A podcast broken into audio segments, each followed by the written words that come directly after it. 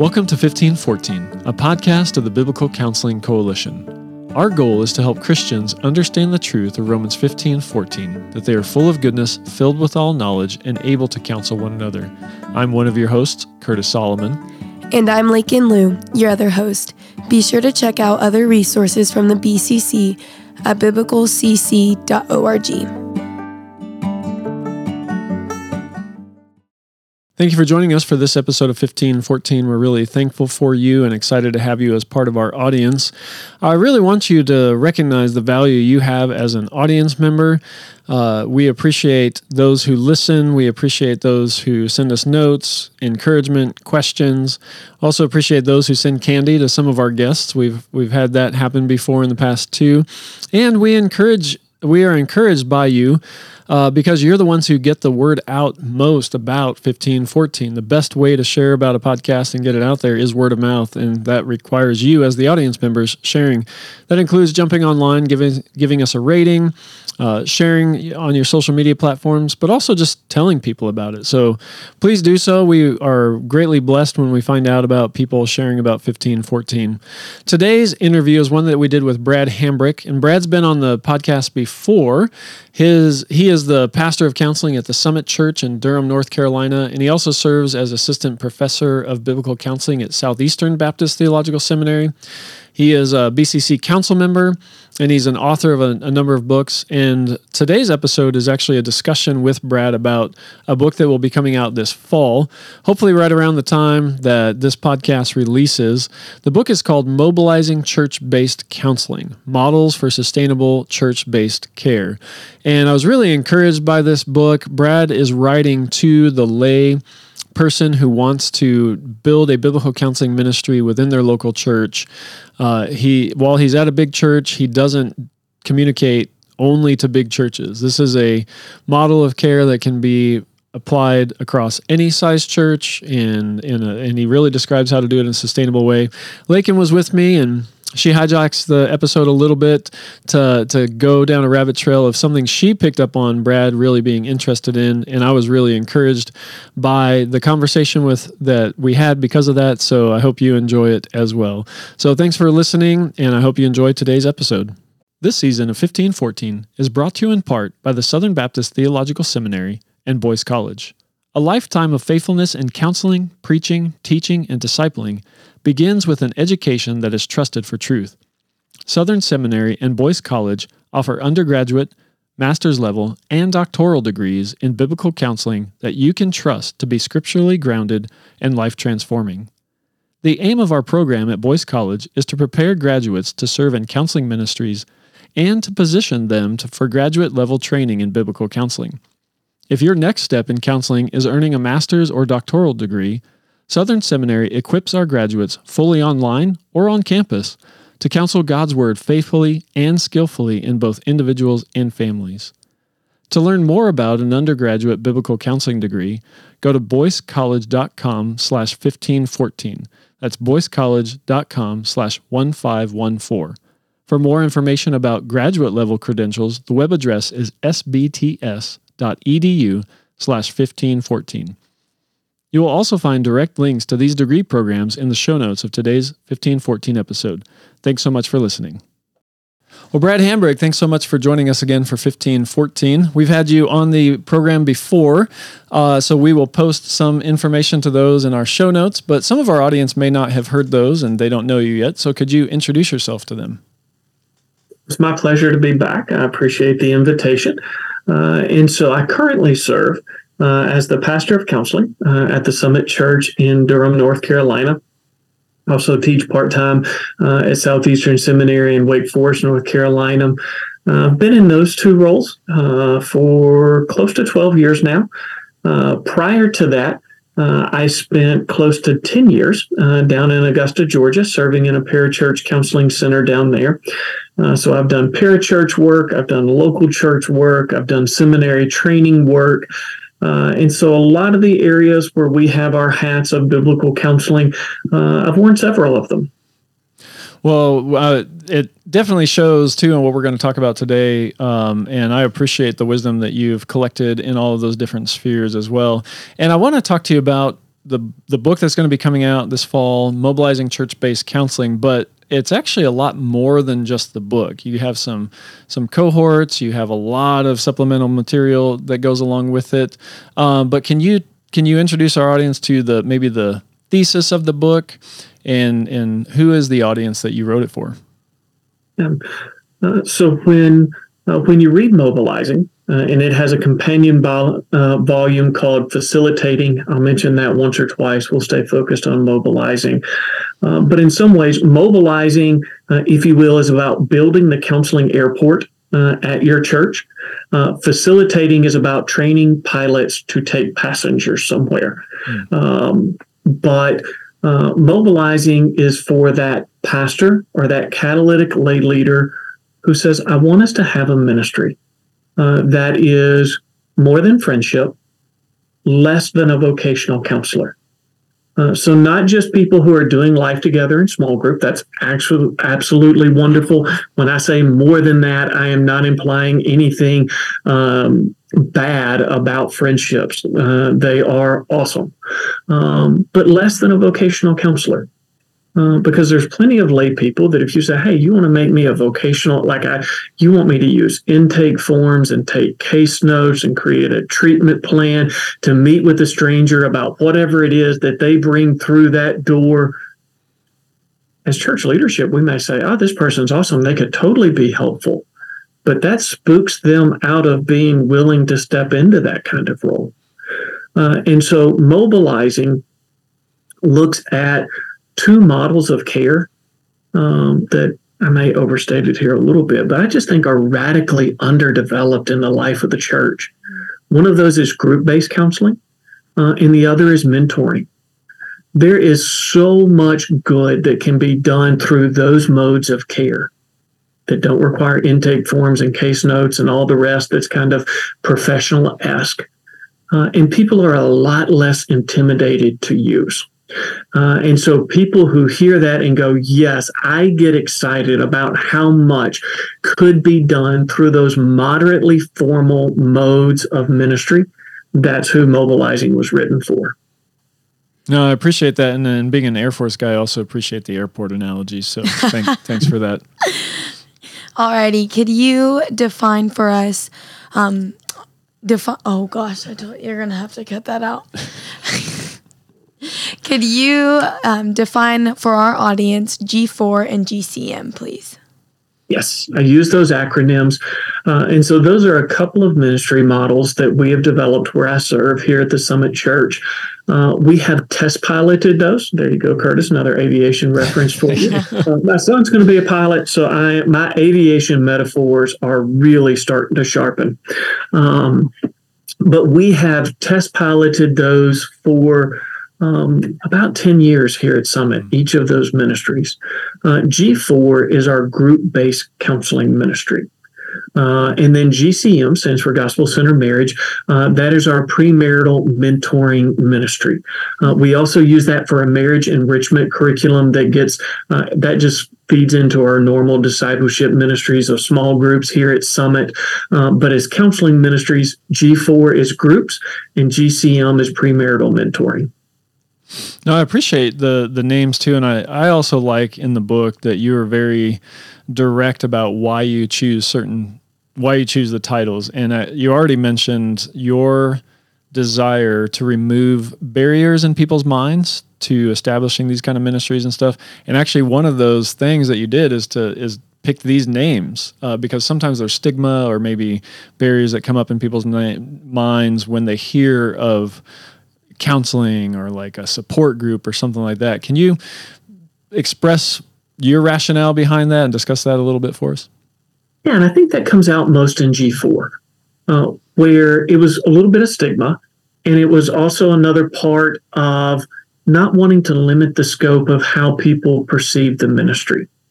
Uh, and so when you think groups, um, probably the most uh, dominant model for groups in the church is celebrate recovery. Mm-hmm. You hear that word recovery, and it automatically pigeonholes to addiction. Well, we wanted a group based ministry that had the perception uh, of being broader than just addiction. Mm. We wanted to care for a variety of subjects. So that led us to ask, like, what well, what other kind of groups are there, and what are we wanting to do this beyond recovery groups? Uh, well, there's uh, support groups, uh, process groups. Uh, there's groups that are more educational on uh, counseling related struggles, uh, and we kept looking for one word hmm. that would that could house all of those things, and we couldn't find a word. Mm. so, like, we got four kinds of groups. We'd love to be housed in this ministry. We want it to be gospel centered, so we're going to call it G4. Um, and you know, from that standpoint, if somebody can get, you know, say to a friend, "Yeah, I can't do that. I've got a G4 meeting tonight," they yeah. haven't disclosed more than they meant to disclose. Yeah. If they want to share more, they can. Uh, if that's still more of a casual relationship where that feels more than they're comfortable, they can leave it at, ah, I can't do that. I've got a G4 meeting tonight. So it's easier to talk about and even easier to talk about from the pulpit. I mean, one of the things that at our church I've loved about these ministries is uh, let's say Pastor JD is um, preaching a sermon and the theme of anxiety comes up. Well, the ability to have an application step and awareness for this ministry is as simple as him saying, Hey, as we talk about anxiety, this is one of the reasons I'm really glad we've got a ministry like G4.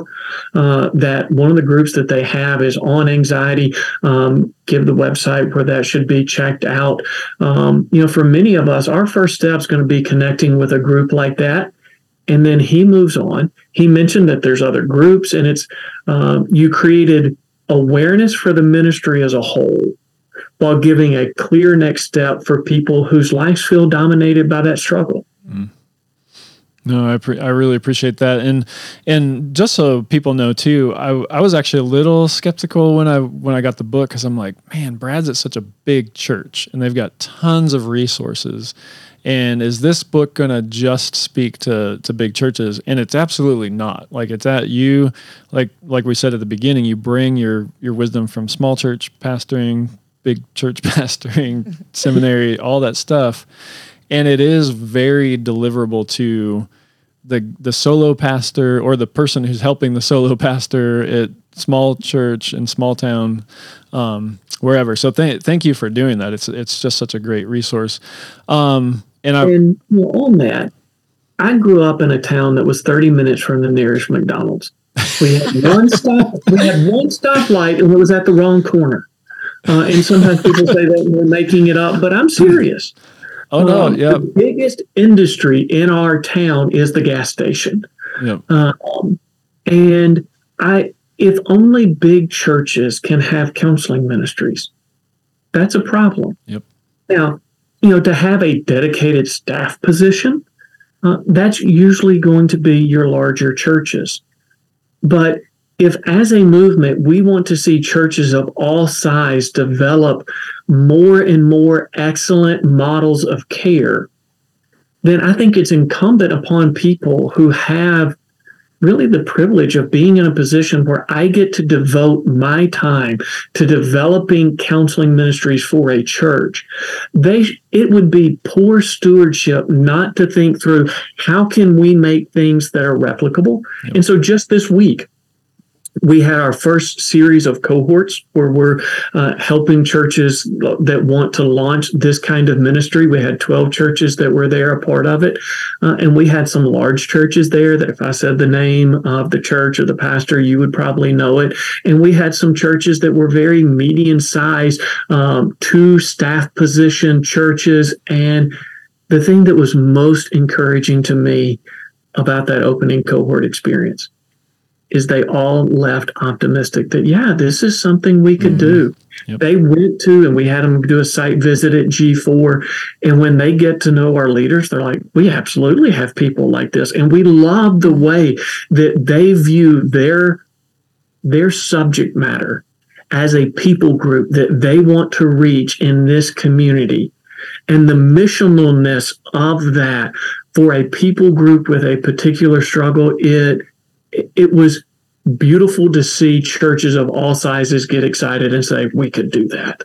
Yeah, mm-hmm. and and you do like it's it's such a great resource because it is it has a broad enough reach that that all those sizes. And I, I really appreciated that. One of the things that I liked is you address a lot of the questions that either people have going into it, especially maybe things that they're afraid of or that might keep them from it, and some questions that they don't know they should be asking, but they they need to be asking.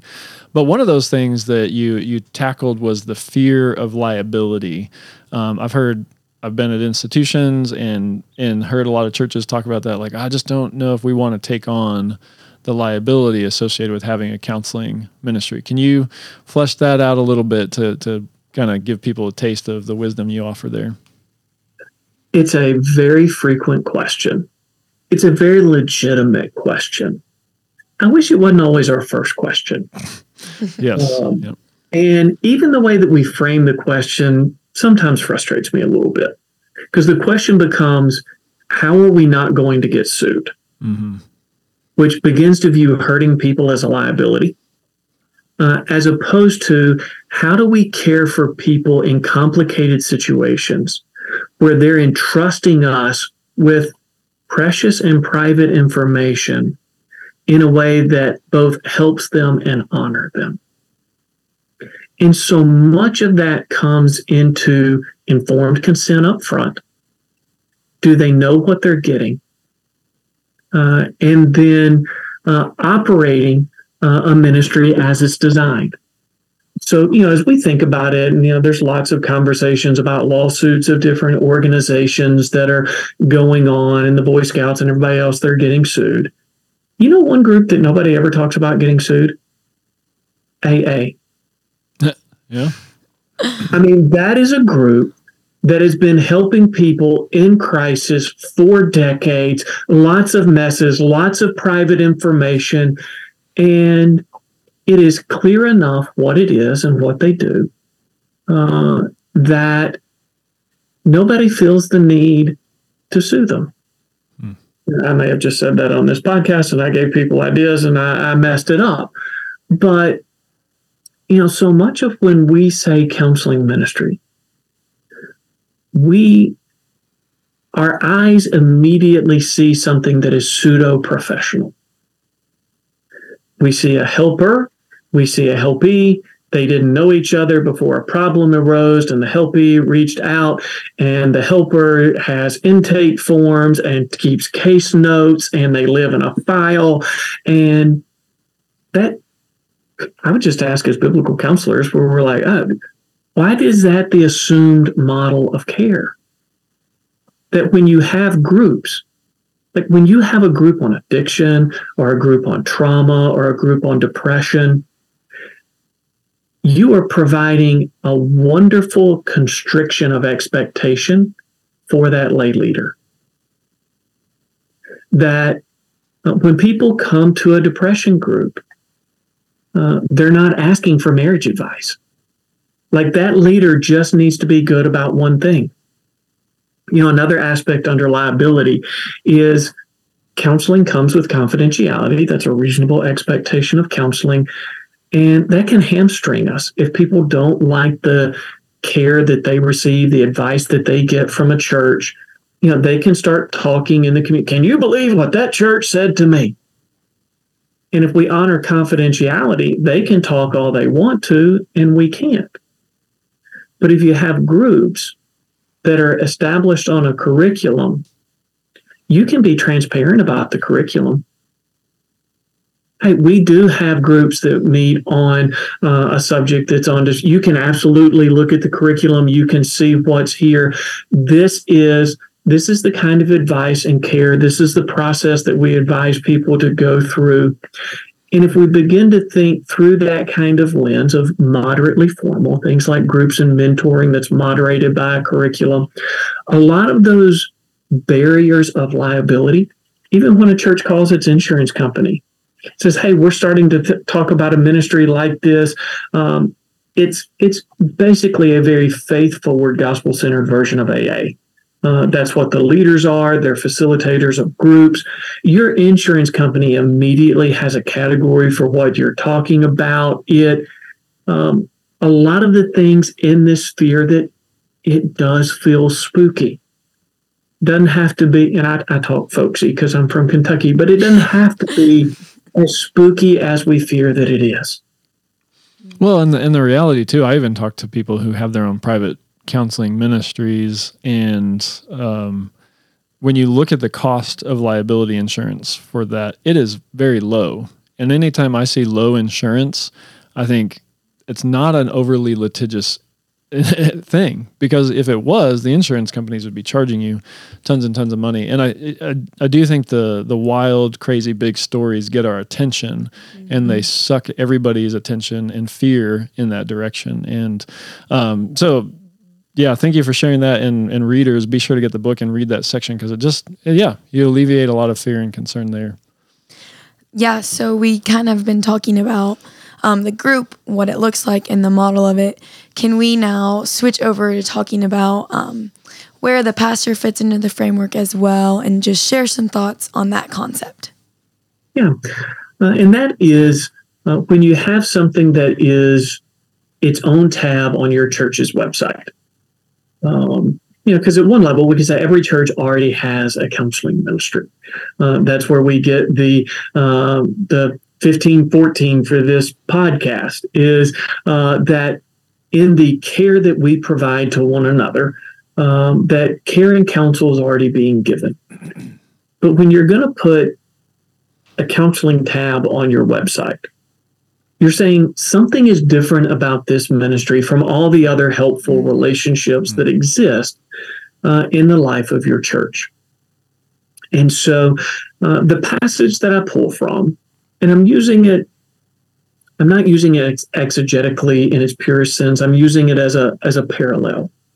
Is ministries like G4 and GCM are deacon-esque style ministries. Uh, they're Acts 6 style ministries. In Acts 6, the pastor elders, they were overwhelmed by an acute need in their community. That need happened to be widows. Uh, they, they couldn't do everything that needed to be done for the widows. And so God kind of through prayer said, Hey, we need an office called deacon that leads in the care ministries.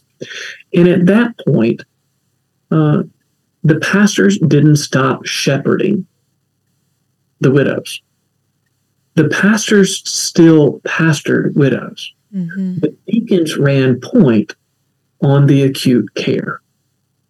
Uh, the deacons had the list they knew who needed which groceries and who had what allergies and what day of the week it was going to be delivered by who. Uh, and it allowed the pastors to continue to pastor broadly, and somebody else handled the acute need. G4 and GCM take some acute needs and say, hey, we, we can raise up some lay people that serve uh, that kind of deacon esque function. Uh, now, one of the things that gets it gets a little skittish for folks here is when people are disclosing more in counseling.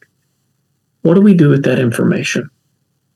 And here, uh, a metaphor that that I use in the book that that I think is fairly intuitive once you hear it is there's things that we already do with the financial contributions that people give to a church that we're just saying we need good parallels for that with the private information that people share.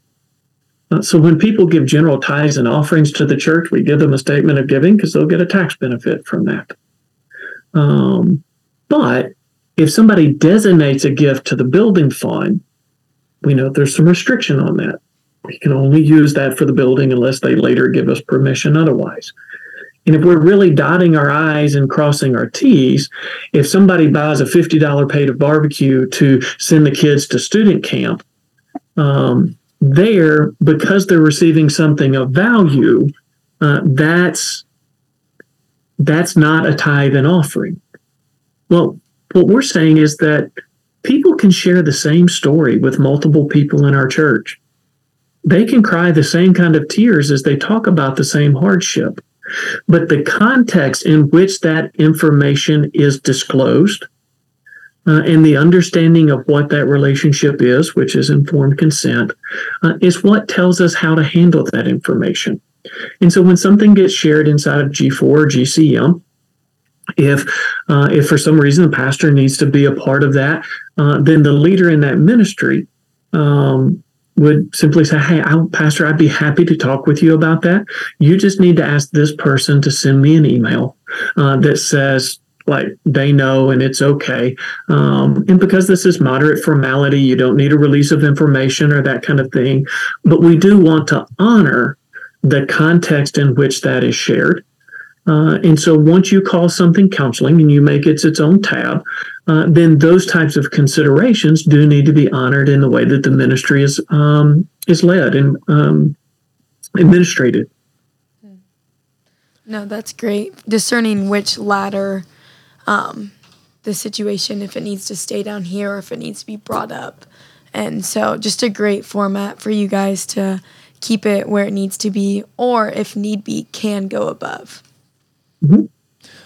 One of, one of the things that I've appreciated, Brad, too, just in our conversations and reading some of your other material and stuff, is you're you're you're very analytical and thinking about and good at thinking about, like you said, the context of the relationship, the expectations of the relationship, the level of, in a sense, professionalism uh, of the type of care relationship that's being given, um, and you you talk about in the book some spectrums of counseling ethics in three main areas. And I, I, when I first saw that, I was like, wow, that's that's a that might blow some lay minds away, but we'll see. but it actually it was very very helpful to get into some of the nuances of those things. Can you maybe share just one of those spectrums that you put in the book, and then discuss the actually discuss the spectrum then? Yeah, and you know this is one of those things that goes back to the liability concern. When we start a counseling ministry, we often feel like there's lines on the field and we're going to get in trouble if we cross them, but nobody tells us where the lines are. Hmm. Um, and so the three spectrum uh, are formality, expertise, and jurisdiction. Uh, and if you think about those as a spectrum, there's different marks on the spectrum. Uh, and whenever you cross one of those marks on the spectrum, uh, it's not bad. It's just what good looks like changes on one side of the marker as opposed to the other. Uh, so you asked to illustrate that with one uh, with formality. Well, you know, on the far friendship side uh, of formality, um, it's just peers. Um, there's um, you hit that first marker, which is role definition. There's helper and helpee like in this relationship, uh, it's not that one person is better than the other, but we have defined roles based on what brings us together. Uh, that is, that's one step in the direction of formality. Uh, now, we talked about the two ministries here. GCM lives on uh, the slightly more formal side of role definition when you have mentor and mentee who are coming together to navigate uh, that season of premarital and early marriage, like you have role definition. Uh, then you go another marker. Uh, you have meeting by appointment. Uh, that uh, this isn't just casual hangout whenever, wherever time. We needed a set time and a set place. Uh, well, G4 lives on the other side of that marker. Uh, because if you're going to have a group, you got to have everybody at the same place at the same time with shared expectation. And you also have role definition. So you're on that side of both markers. Now, the next marker of formality, uh, and neither G4 nor GCM um, cross this marker. It's not that the marker's bad, it's just we're trying to keep it in that moderate, moderate formality area, is case notes when you have the fine china of somebody's life, living on pieces of paper that live in a file folder, that live uh, in a uh, drawer in the church, and you're trying to figure out who has access to that. When, why, under what circumstances, with what permission. Uh, when people start putting their life histories on paper for you to store, that's another level of formal. Then you hit another level of formality, which is the exchange of finances. Uh, this is when Uncle Sam cares. Uh, Uncle Sam cares when there's receipts. Um, and so this is one where the reason I create the spectrum for formality, expertise, and jurisdiction is I want a church to be able to look at it and go, where are we comfortable now? Mm. What are the advantages and disadvantages if we choose to go another step of formality? And what would we need to understand to take that next step well? I don't think there's a sweet spot on one of these spectrums where it's like, this is how Jesus did mm-hmm. ministry or this is how Paul set it up in Ephesus. Yeah. It's we need to make informed decisions where we understand the implications of where we're uh, moving those uh, beads on the spectrum. Mm. It's so practical and ready for any church um, to use and to apply whenever, um, right at that moment, and then to keep growing. Um, there's also another um, topic that I would love to talk about in the book, and um, you discussed one reason the church has historically been better at dealing with sin based struggles and not suffering based struggles. Can you share the reason you gave there and expound on it some? Yeah. Uh, so that comes out of a G4 plumb line. Uh, plumb lines are short, pithy statements that capture core values of the ministry. So at G4, one of the things we say all the time is the gospel speaks to both sin and suffering, but it speaks to them differently. Uh, the gospel offers forgiveness and freedom for sin, uh, and it offers comfort and meaning amid suffering. Um, and historically, uh, I think as churches, just Summit Church, but I would say us too, uh, we've been better at applying the gospel uh, to to things that are sin based, that are in our sphere of responsibility uh, then we have suffering. Uh, part of that is simply because it's clearer Jesus saves us from our sin. Uh, that that is the message of salvation. Um, you know, in terms of saving us from suffering, well, that would be heaven when He wipes away every tear. Uh, but in the in the interim, uh, before suffering is ultimately eradicated, uh, there is lots of places in scripture where it speaks to comfort and finding meaning and hope amid suffering and that recognizing that we we live in a world that was created to be good. And our expectation uh, that this world be a good safe place isn't because we're princesses and snowflakes. Um, it's because that was god's original design. Uh, we are agreeing with his creation goodness when we long for that. But we live in a world that was broken, and it's only in process being made right now. Uh, like that ability to find meaning amid hardship. Um, it's not that Viktor Frankl had all the right answers on it, but he could be in a place like Auschwitz and he could go, those people that find meaning and have hope, even in the worst of suffering, their resiliency is so much better than those who get fatalistic and think there's no way to make sense of this whatsoever. And so, again, this is one where I think in the biblical counseling movement, we've been a little more prone to emphasize sin. I don't think because it's it's because we're cranky and judgmental. I think there's a very good counseling reason we did that because that sphere of personal responsibility, uh, the popular term for that these days is personal agency. These are the things we have control over. And we looked at a lot of the counseling world and we said it's it's too excuse laden. They make an excuse for everything. We're going to call people to control the things that they can control and change the things that they control. And the doctrine of sin was legitimately great for that. But inadvertently, I'm afraid we got too close to saying if we declare some things suffering, then we're just giving people a victim pass. And that's not true. We need ways to redemptively engage with suffering that don't call people to bear responsibility for things that's not theirs.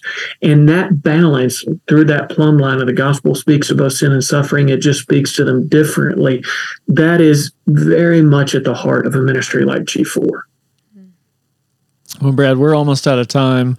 Uh, but one thing I wanted to highlight for people too, when you get the book, when you read it, you will find that Brad and the Summit Church have been very generous with his time and the resources they have to put together all kinds of supplemental uh, content that goes along with the book. And I think even you have lessons that people can walk through over six weeks that are available on podcast or video or written so that however people digest content, they can get it. Um, so thank one, thank you for doing that. And then 2 mm-hmm. if people are looking for uh, that supplemental material, but also there's just a ton of other. You put out a ton of other stuff too. Where can people find that? Um, tell point them point them in the right direction. Yes. Uh, so I, I house that at my personal website, uh, bradhambrick.com. So B R A D ham brick, um, just like um, bradhambrick.com. Uh, and what we do there is uh, we do video recordings for teaching through the G4 and GCM curriculum. Uh, those are uh, and it's my intention that they forever will be free. Uh, and so, if somebody's just like to walk me through this material, uh, that's things that we want uh, to be available there. Historically, we've made the PDFs of the workbook that go along with it free, um, but because my middle name is Thorough, uh, not really, but that's the reputation that I have.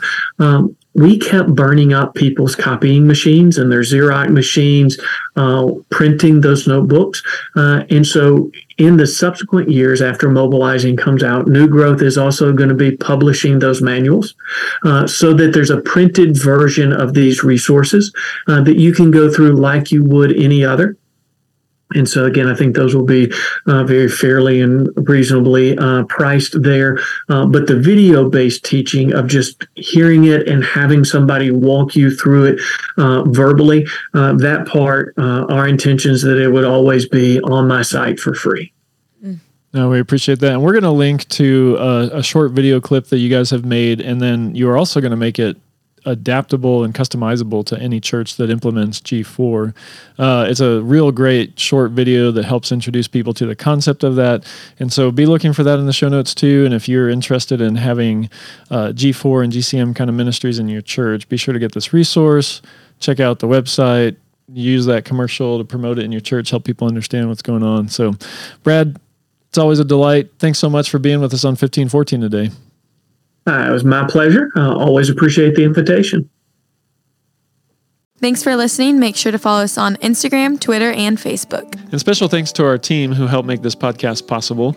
My assistant, Rebecca Mullins, helps coordinate these interviews, and our podcast engineer, Caleb Lau, does a great job editing and putting everything together. We look forward to you joining us next time.